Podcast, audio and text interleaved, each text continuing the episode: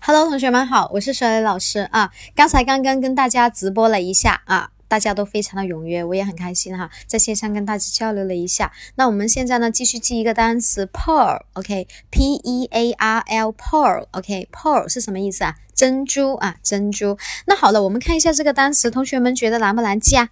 嗯，同学们是不是都是 P E A R L 这样子写很多遍来去记的？那珍珠更加难记了，是吧？嗯，OK，那是不是只能够死记硬背呢？很多人都说老师这个单词，那我只能够这样一个个字母来去记了，好像也没有什么特点。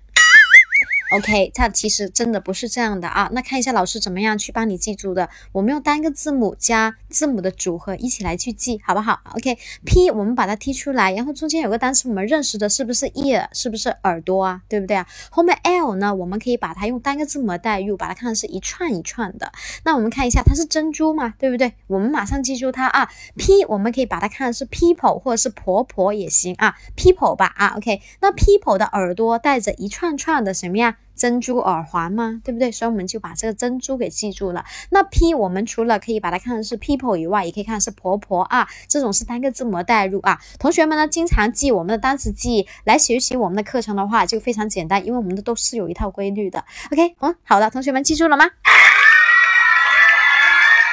好的，其实当时是非常简单的，对吧？啊，OK，那希望能够帮到大家，能够真正的提高自己的 ability，来去快乐去学英语。OK，好，See you，拜拜。OK，Good night。